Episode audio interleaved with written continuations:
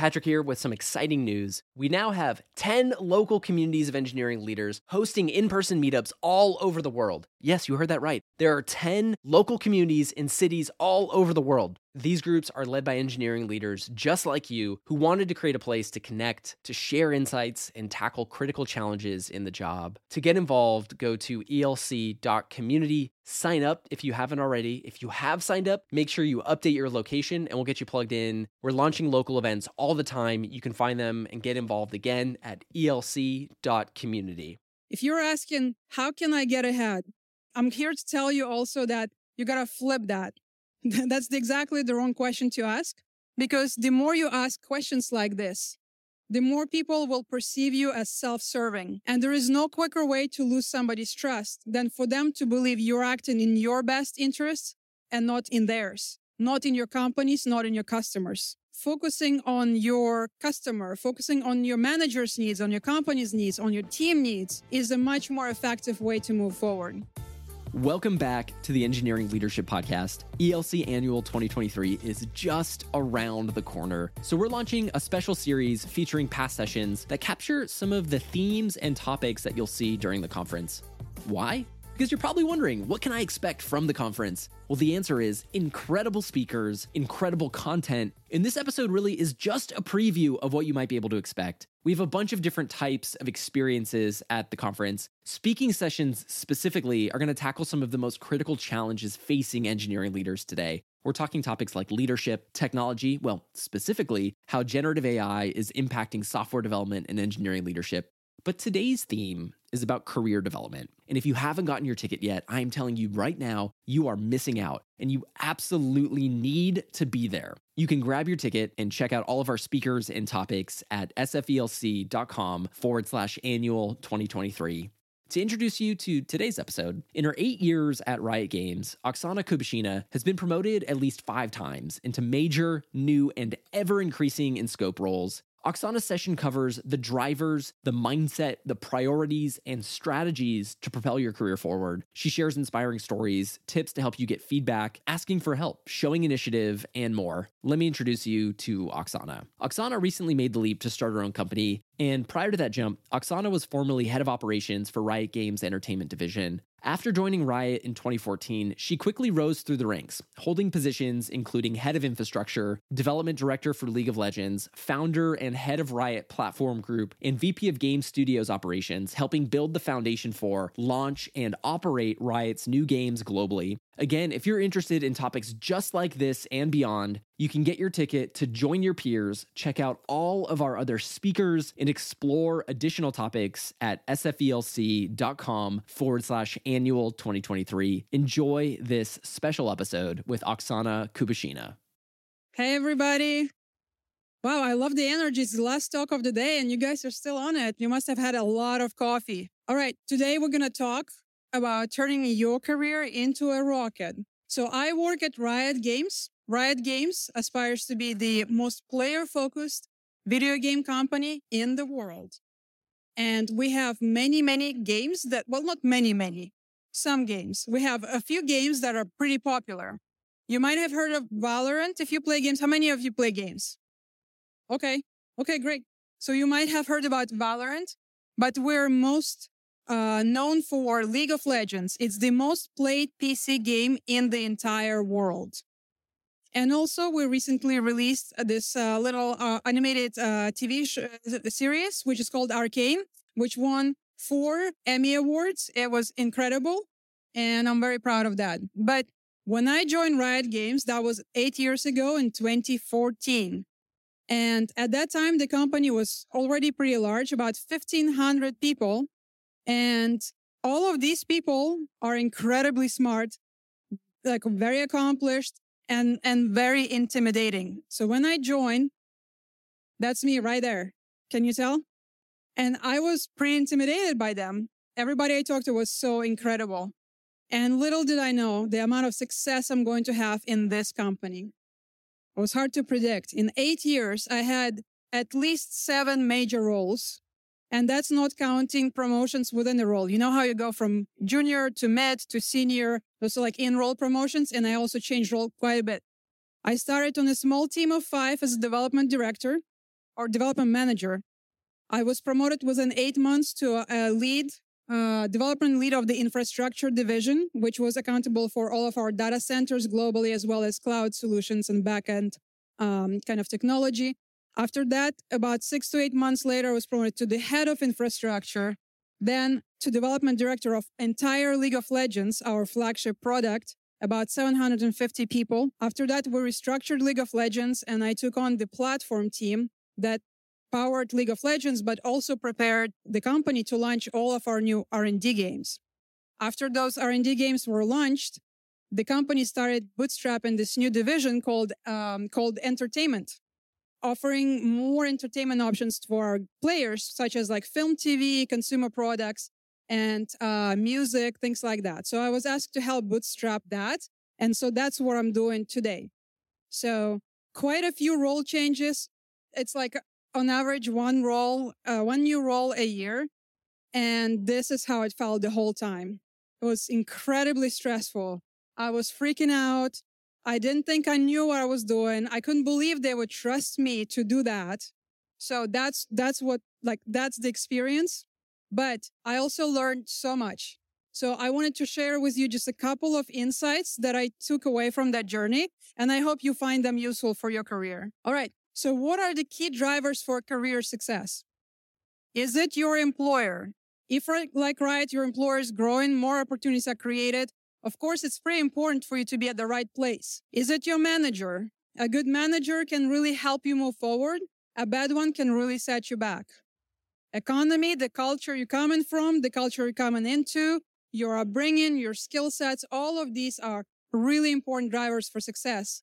But I'm here to tell you these are not the primary drivers of success. This is secondary because there are so many stories where all these were kind of stacked against the person and they still succeeded. Check this picture out.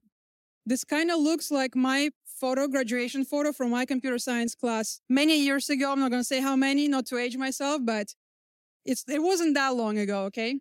What do you think are this, the odds of success, of a career success of this woman in an environment like this? This photo is from 1958. Okay. 1958. This is Harvard Law School graduation photo. And what do you think the odds of that woman of succeeding in this? And yet she became an incredible career success. She became a Supreme Court justice, a really known fighter for human rights, and, and, and without a doubt, a great career success, without a question. And all of those things that we talked about, all those drivers were kind of working against her at the time but she succeeded. And uh, and you can tell me like yeah but she was like super special. And i agree with it she was like incredibly special person. And yet she wasn't. Because there's millions and millions of stories like this where somebody starts in a circumstance that works against them and still manages to succeed. That what makes all of those things all of those circumstances that surround you secondary to your career success not primary so then what is the primary key to success? And it's your mindset. The mindset and, and, and the battles you have with yourself as you move in your career. Let me explain a little bit about that. Let's say you go into a meeting and in a meeting, you share your idea and your idea gets shut down. What do you do? It's very easy to think those guys are assholes. They don't listen to me. Be frustrated, walk away, or you can tell yourself a story. I'm not good enough. Maybe my ideas are not that good. Maybe I should just shut up and, and not do this again. So that's like a little story, like little thoughts, little feelings that come up. And the battle you're going to have with yourself is to not act on them, not listen to that voice, not listen to that emotion, and not do the comfortable thing, but instead do what's needed to move forward. Look at yourself, figure out what can I do better to make my idea heard the next time. That's very hard to do. You risk failure, you risk rejection. It's scary, but the fear is terrible reason not to do something. So those are the battles you must fight with yourself. And if you win more of those battles over time, your career will move forward. And if you lose those battles or don't fight them at all, you will be stuck or worse, you will move backwards. So the ba- battleground is in your mind. So the key here is to manage your thoughts and emotions and don't let your emotions and thoughts manage you. And this is actually like a whole field out there on figuring out how to do this better. It's called mindfulness. Becoming aware of your emotions is very important. Not everybody's aware. A lot of people just kind of like react and move forward through life just acting on their emotions. So I highly recommend reading these couple of books. The Four Agreements is a very easy read. There is like absolutely no excuse not to read it. Uh, it's a super tiny book. Untethered Soul is a bit more difficult. It's not for everybody, but you can try it. And hopefully you can uh, gain some insights from that. Now that we covered the mindset, like what are the actual tips to move your car- career forward? So let's talk a little bit about that. If you're asking, how can I get ahead? I'm here to tell you also that you got to flip that. That's exactly the wrong question to ask because the more you ask questions like this, the more people will perceive you as self-serving and there is no quicker way to lose somebody's trust than for them to believe you're acting in your best interests and not in, in, in theirs, not in your companies, not in your customers. So that's a bit dangerous. And so to advance in your career, focusing on your customer, focusing on your manager's needs, on your company's needs, on your team needs is a much more successful, like much more effective way to move forward. At Riot, we actually have the saying player over my company over my team over me. So if you need to make priority decisions, you sacrifice in that, in that order. And then the next tip I have is like, don't let others do the thinking for you. As you look at your company needs, as your uh, manager need, team needs, you're going to start like discovering things. But also usually people ask you to do stuff like, Hey, can you do this task? To give you an example, when I was on League of Legends, when I was development director, my job was to schedule tasks and make sure all teams are like prioritized well and there's timelines and all that good stuff. And I started getting requests from our R&D teams. League of Legends was the only game at the time, but we had some R&D games. They started asking our team, say, Hey, can, can you deploy database for me? Hey, can you integrate me with the patcher or with the account system? Like just a bunch of requests. And so my job was to do those requests. But instead, I went and I talked to the R&D leaders, to company leaders, to other departments to figure out what's the plan for these R&D games? When are they going to release? How are they going to release? Do we want to release them? Do we want to release them all at once? I tried to figure out the larger context about it. And as I tried to figure it out, I realized, well, the way to just schedule these tasks working off of League of Legends is not sustainable. So I propose that we restructure League of Legends, we separate it, we form this platform group and then that platform group will serve not just League of Legends, but all of these R&D games. And when I made that proposal again, with that mindset, company first, customer first, I proposed that it would eliminate my own position. But as a result of that proposal, I was asked to lead the uh, platform group. And so when you work on tasks, when you like, I used to say, don't do what your manager asks you to do. It's slightly wrong uh, framework, but basically, whenever you get a task, try to seek out larger context and come up with your own idea of what needs to be done. And if it's the same as you being asked to do, just go ahead and do that. But if not, that's a great opportunity for you to differentiate yourself and tackle a bigger opportunity. The next tip I have is become non-reactive. If you're a manager or leader in a large company, usually your job is to manage change. Uh, you know, like your project get canceled, you know, you don't get enough budget, you have to fire somebody or hire somebody new. And a lot of the time, leader, like people on a team react negatively to change. They, um, they're frustrated. They're uncertain. They vent to you. They complain. And as a manager, your job is to manage all that. So if you're in situations like this, you can be like everybody else and resist the change, or you can differentiate yourself again. You know, you can go and be frustrated in a corner by yourself for a second. But when you come back and you show up in front of your leadership team in front of your actual team, your peers. Be non-reactive, stay composed, and lean in and help execute the change, no matter how scary or uncertain it may be.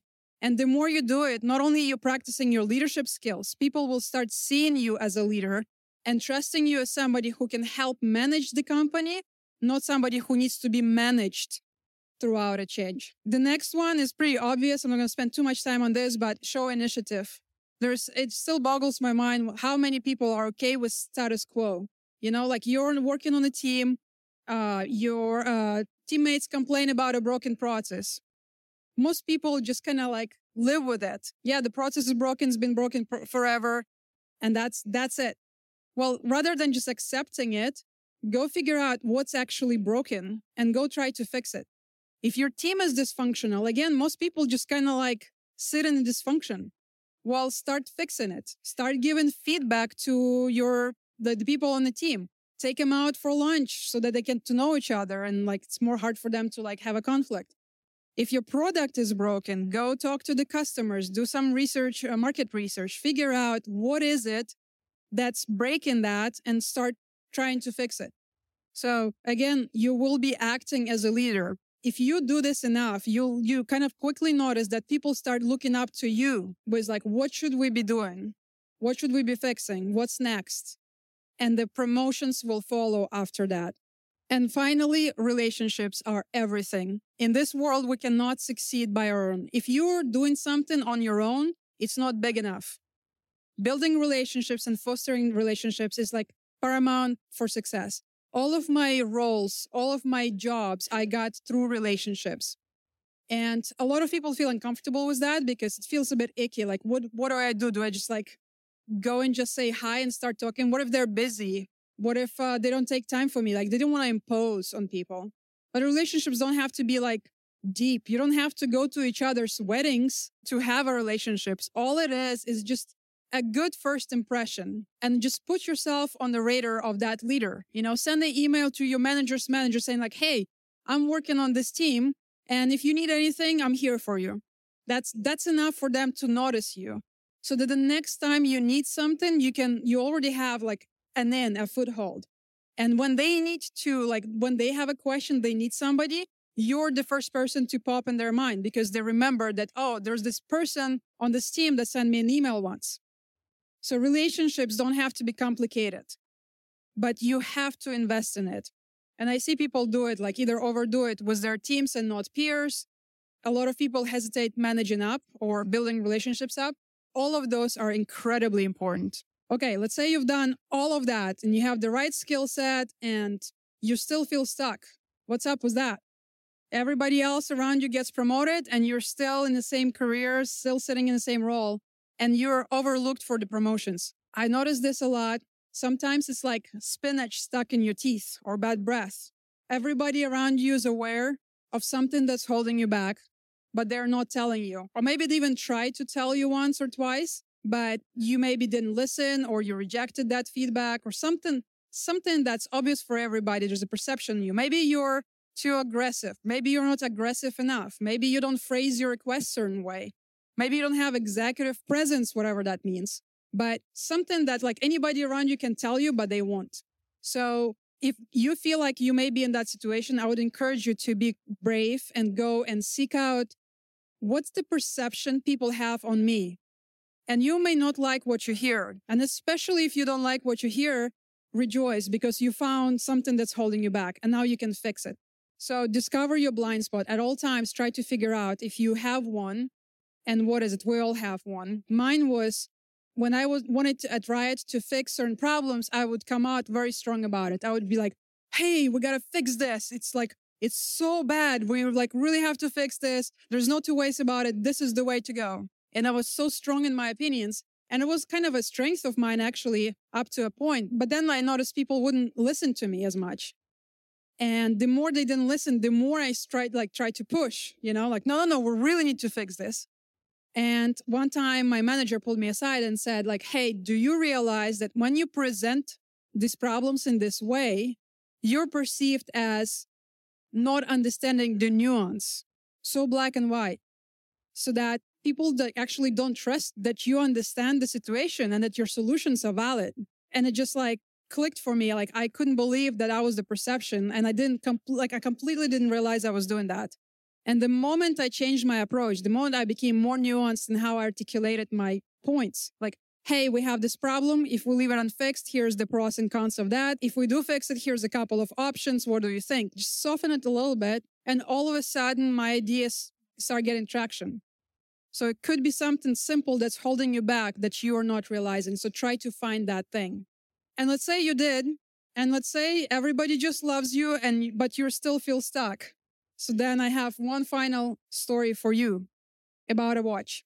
A father calls his teenage daughter to, to come to the room and says, honey, and, and he gives her like this old, scratched up, broken watch and goes, honey, go and try to fetch the highest price you can for this watch. Go to all the pawn shops and figure out what's the highest, what's this worth, uh, what, what's this watch worth. So she takes the watch, she runs to a couple of pawn shops, come back. Daddy, it's like they, they wouldn't give me more than $10 for this watch. It's a $10 watch. And he goes, okay, I want you to go to this other pawn shop. It's specialty pawn shop. It specializes in vintage watches. Go there and tell me what the price that they want to give you for it. She goes there. She hands the watch to the guy there. Guy kind of like looks at it for a while, inspects it. And then he goes, wow, this is a very unique watch. It's made by this incredible craftsman who is very sought after. It will fetch incredible price at the auction. I'll give you a hundred thousand dollars for it. She cannot believe it. She runs back to her dad and she's like, Daddy, Daddy, they wanted to give me $100,000 for this watch.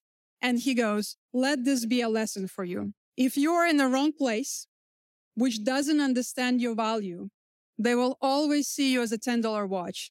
So my final advice to you, don't be a $10 watch. Make sure you're in the right place. And that's the end of my slides. Patrick here with some exciting news. We now have 10 local communities of engineering leaders hosting in person meetups all over the world. Yes, you heard that right. There are 10 local communities in cities all over the world. These groups are led by engineering leaders just like you who wanted to create a place to connect, to share insights, and tackle critical challenges in the job. To get involved, go to elc.community. Sign up if you haven't already. If you have signed up, make sure you update your location and we'll get you plugged in. We're launching local events all the time. You can find them and get involved again at elc.community. All right, that was a great talk. Thank you so much. Love the slides, love the stories. Uh, let's switch it to Q and A. Uh, we will be handing out mics. Just raise your hands, and we'll be uh, walking around. I have a question about um, discovering your blind spots. Right, there are blind spots for a reason, so it's difficult to discover. You talk about getting feedback, but sometimes in a small organization, I feel that requesting feedback also kind of becomes a sensitive topic that may hurt my ability to function in my role going forward if I, you know, show too much vulnerability. Uh, what's your perspective on that? And how, how in general, uh, would you go about getting feedback? That's a good question. The question was, how do I get about getting feedback? If I show too much vulnerability, it may set me actually back in my career. One thing I will say is actually asking for help and asking for feedback is one of the most effective ways to build relationships and find mentors. Uh, so that's like one thing. If you go to some senior leader and say like, "Hey, I really want to improve," what opportunities do you see for me to improve? You don't say like, "I'm failing."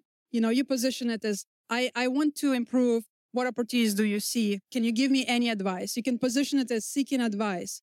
People love nothing more. It strokes their ego to be recognized as somebody worthy of giving advice. And, and you may even find a mentor or a sponsor who will be willing to guide you through some of those blind spots. And also, I don't know, like vulnerability is also a strength. If you show it in the right way to the right people, like if you have to hide yourself and, and you're afraid to be vulnerable, I'm questioning a little bit the environment that you're in because a good manager, good leader will encourage people to be vulnerable and open because otherwise, how do you learn? You know, maybe you can even model vulnerability because that will inspire other people to open up. And you'll be surprised how many people struggle with these questions and how many people would admire somebody who shows them that. Thank you so much for the presentation. I think it was it was amazing. Uh, I wanted to understand like where did you learn the art of storytelling, right? Like capturing your audience, and then the follow up would be how do you adjust storytelling for the remote world that we live in now, where you are no longer like you know in front of a thousand people, but you are in a, a thumbnail in a Google Hangout? Good question. So the question is, how did I learn storytelling? And then how do I adapt it to the more of a remote setup? Uh, so I am mortified of public speaking. That's why I'm doing it. Remember the battles you have to have in your head? That's the one of mine. I'm being vulnerable right now because like I am mortified for public speaking, but I've been getting better and better over time because I would just go and do this time and time again.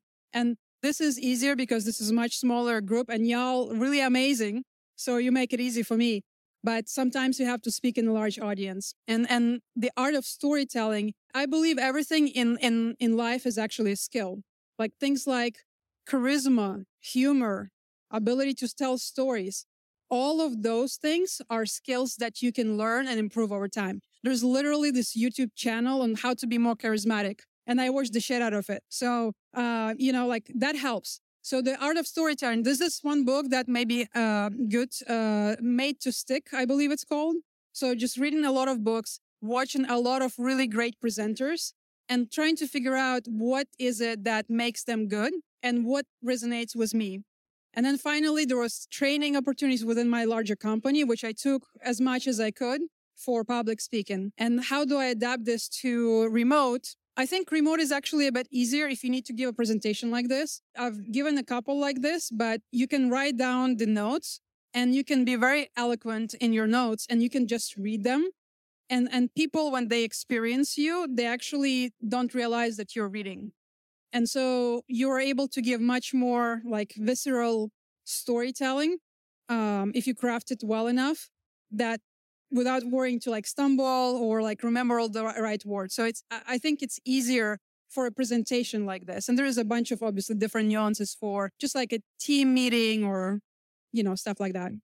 Thanks for the for the talk. I have a question regarding the last point you talk about, like uh, uh when you realize you're not, you're probably not in the right place. Are there any objective like signals where you can tell whether you're good or not good, or fit or not fitting your current position?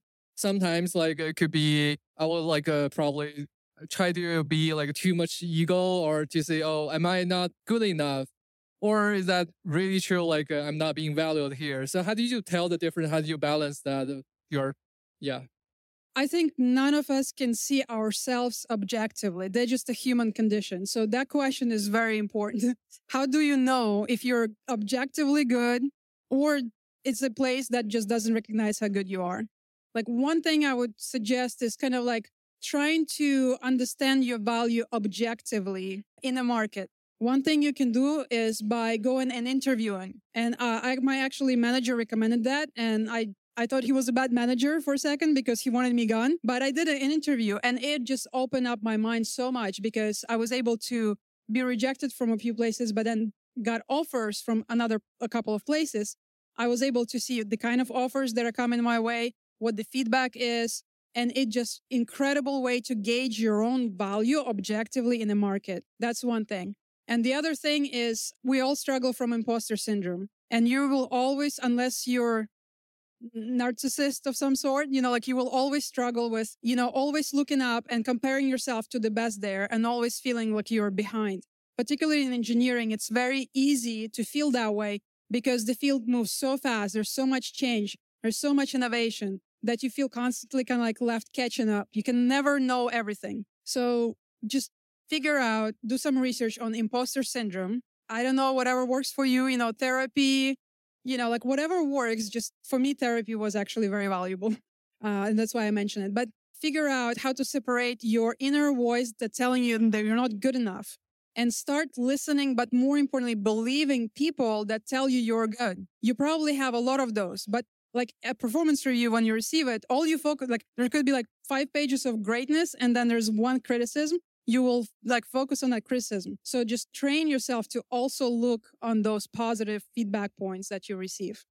Really enjoyed your uh, story on the watch. It was really insightful. You've been with riot for eight years so you're definitely the right watch for riot. But have you had an event where you felt like you weren't the right watch for an environment and you had to do something about it?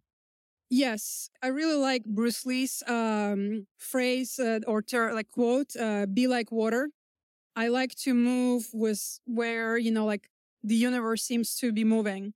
A lot of my role changes were like that, where, for example, I could have stayed in a role longer, but situation circumstances changed and i would move with that change so it's it wasn't about not recognizing the value but more circumstances keep changing and you got to recognize that and figure out the time to move on to something else i do feel like i've had a couple of cases where my managers maybe didn't understand what i was doing and in some cases didn't value that and in those cases i've done my best to deliver the best I, i'm capable of delivering but then I was looking for new opportunities. So I, I kind of like didn't realize this explicitly for a while, but it just doesn't feel comfortable. The like the way a bad manager or the ba- bad fit, like it doesn't have to be a bad manager. It could be just a fit. You know, you may not fit the right way in the company, and you will feel that. The the feeling of great fit is like it's like a rocket ship. You feel great. You're delivering. your value. You will feel that if you have to constantly fight uphill, unless something's holding you back that you need to really work on yourself first, then you will feel it and you will know, I think. Hi, uh, thanks for the talk. And thanks for the tips that you have shared. My question is Can you stack rank the things that you have shared and pick the one that you feel played the most biggest role in your career growth? Or do you feel that all of these things are equally important and should be considered equally? I think the mindset is the most important thing by far you will fail you will have setbacks you'll have tough feedback uh, you will feel like you're not good enough you'll feel the pain like all i felt like that that image with sheldon kind of breathing into a paper bag like it's a lot of pain that you will feel and you will quit and the same applies when you're doing a startup or you're pursuing something new you will feel so much pain of growing learning not knowing doubting yourself that the most important thing for you to keep going and not stop and not go go backwards is your mindset. Like you have to have optimism, you have to have perseverance. And it's not just perseverance, it's like anti fragility is called, is where you fail and you don't just emerge the same, you emerge better. And you emerge better by like forcing yourself to like, what happened? What do I need to learn? And believing it will get better. So, like, that is the single most important thing I can recommend for everybody. Work on yourself relentlessly, learn, and like mental toughness, I think. I got a question about managing up. Do you feel it's important, or do you have to kind of showcase your work to the upper management or sell in a way your team or your work important part of a routine? Um, y- yes, very much so. Uh, and especially like the higher in your career you go, the more important it becomes to manage up. And the reason for that is because I've seen people who don't manage up enough and it has usually bad connotation. Again, like people feel dirty a little bit about it, particularly like they then they like, especially if you get promoted, you like to focus on your team. That's comfortable. It's very kind of like uncomfortable to go and make friends with the higher ups, you know? But unless you have good relationships with them and relationship, relationships mean you can get shit done.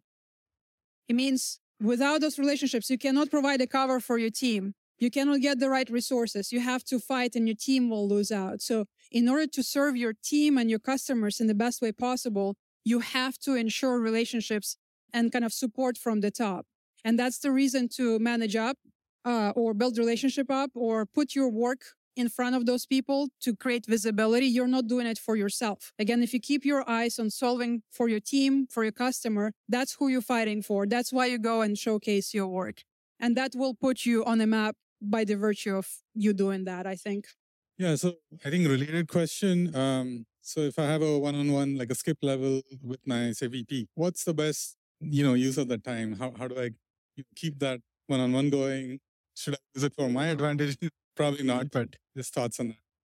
I think making it informative for the, it depends what your goals are, but let's say it's like for building relationships, like making it informative for that person just kind of like, hey, did you know this happens? We're working on this. Here's the impact it has. Here's the things I think you should know about our efforts. Just like give them some tidbits so they're feeling informed. So they walk away gaining something from that interaction and then asking advice but making it easy for them to give advice. Don't put them on, on a spot, you know, where they have to commit to some like, okay, and now I need you to be my mentor and, and meet with me for one hour every week from now on, you know? It's just like, hey, this is a problem. I think you might have a solution. If not, totally okay. Just make it easy for them to say face and then ask them to help you on something, something relevant to their role. The easiest thing to do is like something you're working on asking for this bigger context like why is this how does this initiative fit with the bigger strategic effort something like that usually is a safe question.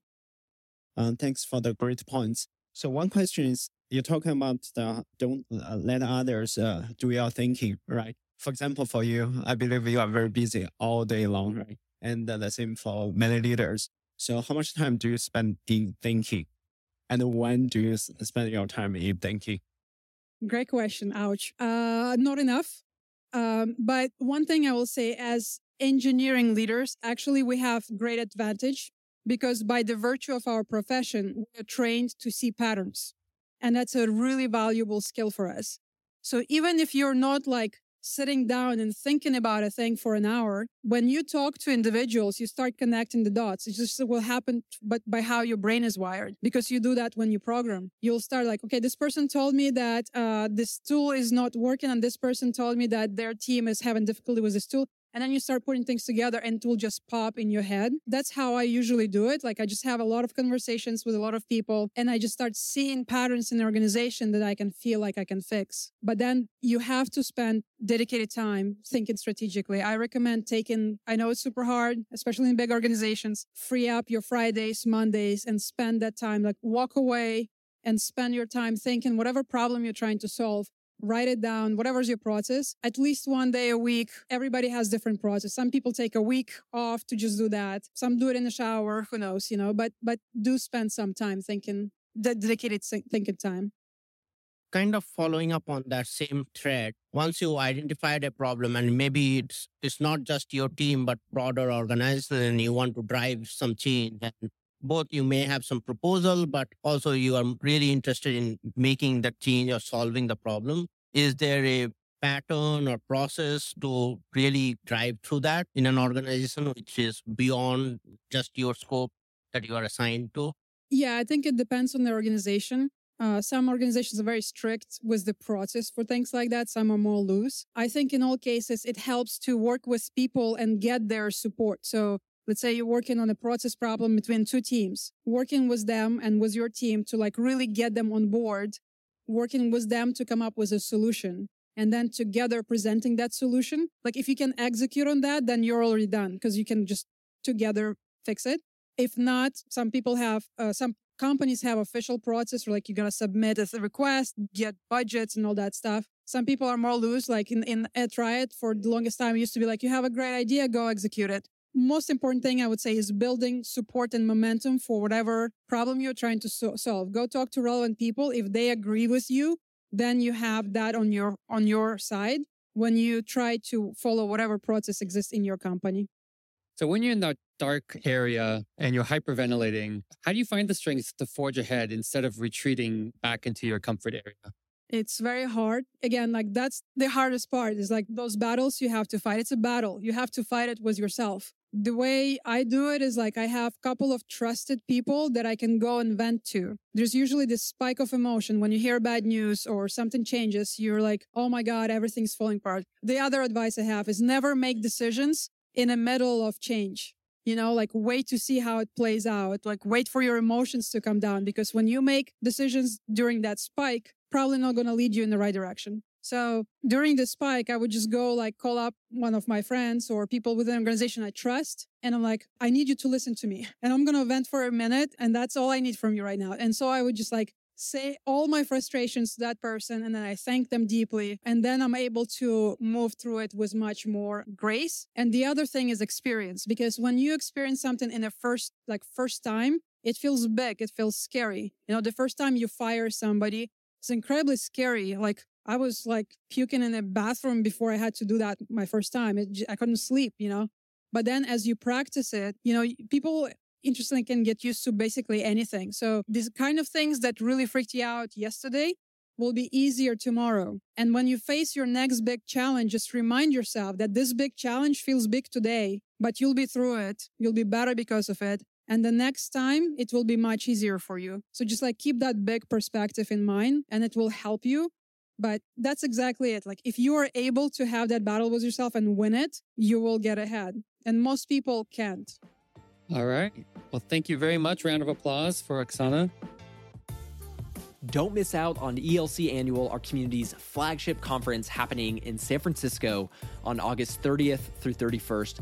You'll leave ELC Annual equipped with practical, proven strategies that will transform you into a more effective leader.